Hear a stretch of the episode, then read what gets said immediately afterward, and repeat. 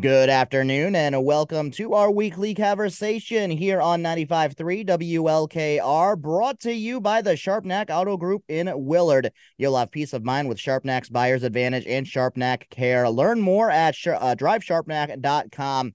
As always, I'm the captain, Chris Morgan, joined once again by the radio voice of the Cleveland Cavaliers, Tim Alcorn. And uh, first of all, Tim, thanks for coming on the air with us once again this week. And uh, how's the last week been treating you since we got started last week? No, not too bad, Chris. Obviously, uh, preseason game number one is in the books with uh, the contest last night down in Atlanta. Again, the final score doesn't mean anything, even though the Cavs lost by one. But it was good to see the guys out on the floor again, and calling some Cavaliers basketball. And uh, again, high expectations for this season. So it was good to get started, and we'll turn right around and have preseason game number two tomorrow night at home against Orlando. Uh, yeah, going to be a ton of fun once again in the preseason. And uh, like you said, the score really doesn't matter at the end of the day for these preseason games. It's more about what the Cavs are able to put out there and uh, just show us what they've got heading into the season here and uh, figure out some of the different rotational rotational pieces that uh, they're going to have on their end. Yeah, Chris, JB talked about that last night before the ball game that uh, he wanted to see how the new guys blended in, uh, guys like Max Strus and George Niang and uh, even Ty Jerome. He picked up four fouls in the first half, so saw a lot of playing time in the second half. But uh, just getting those guys acclimated uh, to their new teammates like Evan Mobley and Donovan Mitchell and Darius Garland. So uh, he also wanted to see the pace of the game last night. Uh, this is a Cavalier team offensively that wants to play a little bit quicker this year. And when the uh, quote unquote normal guys were out there during the first half, uh, you saw the Cavs get up and down a little bit quicker. Uh, they wanted to get shots off a little bit quicker. So that process started last night. Uh, now, of course, we're not really getting a good look at uh, how we really think that the eventual starting five is going to end up, uh, just because Jarrett Allen out right now with an injury in the early portion of training camp. What happened there with that, Tim?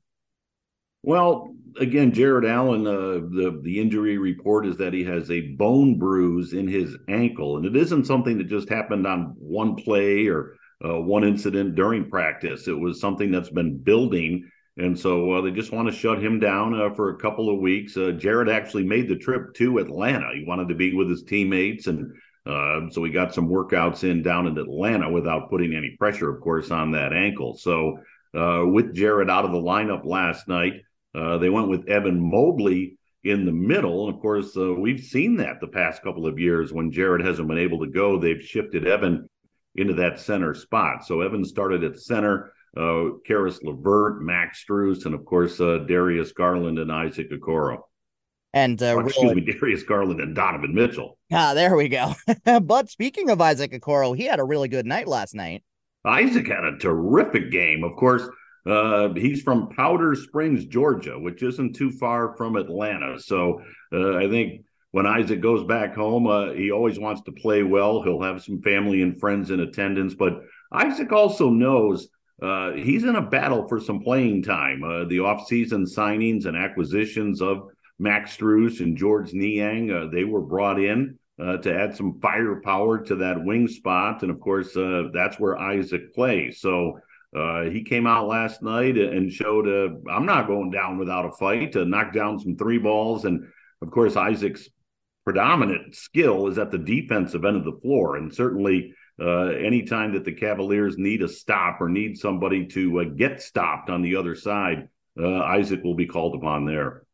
Talking with the radio voice of the Cleveland Cavaliers, Tim Alcorn, once again on our weekly conversation here today. And some other wing guys that uh, I thought had some really good action last night. And I'm interested to see uh, just what kind of role they end up with the organization, whether it's as a two way player going back down from Cleveland to Canton, down with the charge, or uh, maybe some guys that can find their way into the rotation here as the season goes along. Uh, Emoni Bates, the second round pick last night, he had a really, or excuse, excuse me, second round pick this season. He had a really good night, I thought. And Sam Merrill, he's another guy that, uh, while he didn't put up a whole lot of numbers, eh, you can kind of see that he has that same kind of mentality as guys like Strus up there with the big guys. Yeah, we'll start with Emoni Bates. And uh, certainly he's been talked about. Second round pick out of Eastern Michigan, uh, 49th pick in the draft. And uh, Chris, as you alluded to, he's got talent. Now it's raw talent. They need to develop that and uh, certainly work on his on his game to make it NBA ready. But this young man can play. Uh, he's got he has that electricity to him when he comes out on the floor. He just makes things happen, and he did so last night. Hit a huge three ball uh, with about ten seconds to go that uh, a lot of folks thought would have been the game winner for the Cavaliers. But uh, Emoni can play, and uh, I would think he's going to go back and forth between uh, the Charge and the Cavaliers this year. But uh, boy, if he pans out uh, as the 49th pick in the draft, uh, he's going to be a real steal. And then, as you said, Sam Merrill, this is a young man that can flat out shoot the basketball. He's an outstanding spot up shooter.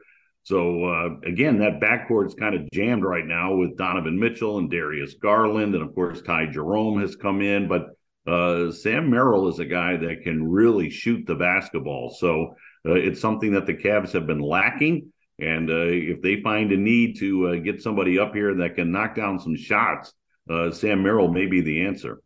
And I really liked uh, Tim what uh, Bates and Merrill especially were able to do back in summer league this past summer, and uh, really it just seems like they kept that momentum with them going to going into training camp. Oh, there's no doubt. Uh, of course, the Cavaliers won the summer league championship out in Vegas, ran the table with a six and zero oh mark, and uh, it was Emoni Bates, Sam Merrill, Isaiah Mobley. Uh, who really led the way out there. So they've got some young talent, and again, uh, those guys will need to be developed and coached and brought along. But uh, it's good to know that you've got some depth uh, at the lower levels. It's similar to baseball, where if you guys got coming, if you've got guys coming in the minor league system, uh, that's a real benefit. So for the Cavaliers uh, to have young players like that, that certainly will get structure and get coaching uh, with the Cleveland Charge. that could turn out to be a huge benefit.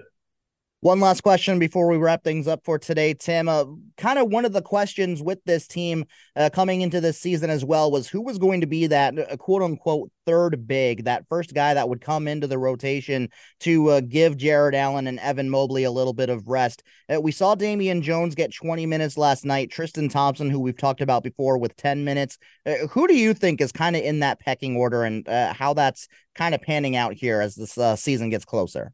Yeah, I think it's the order that you just uh, alluded to uh, Damian Jones and Tristan Thompson. Uh, Damian has a little more athleticism to him, but uh, Tristan Thompson's going to be a big part of this basketball team. Uh, he may not log a lot of minutes night in and night out, but uh, just that championship DNA, that that experience that he brings to the basketball team.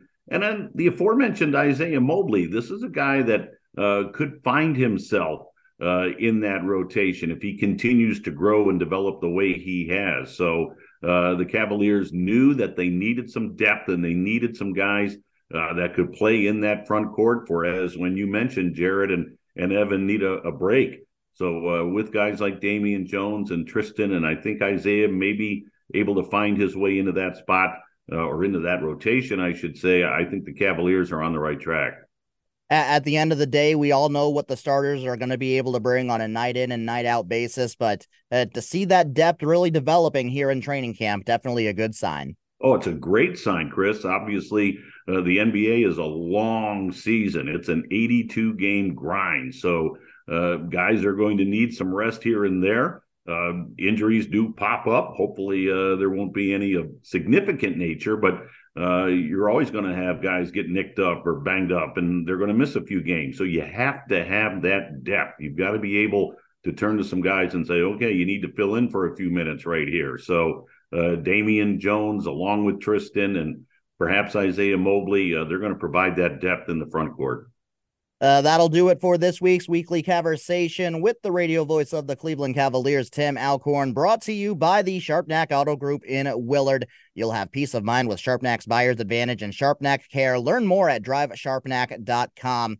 Thanks for coming on the air with us once again, Tim. Enjoy the rest of the preseason, and we'll uh, talk to you next week. Sounds great, Chris. We'll talk again next week. All right. With that, we'll go ahead and take a short commercial break and have a look at your weather forecast right after that.